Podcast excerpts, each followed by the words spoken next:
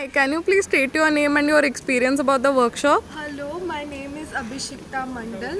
Uh, about the workshop, I would say it was a very learning experience. I thoroughly uh, learned a lot of things and got a clearer picture of my concepts.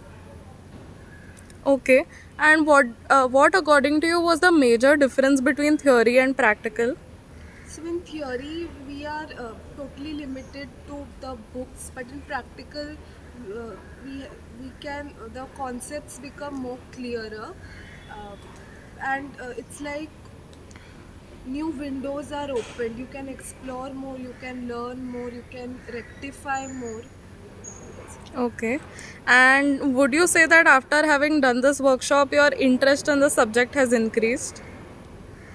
A bit, I would say, it has increased, but uh, the subject is also quite complicated for me. So I think I'll have to read and explore more to develop more interest. Okay.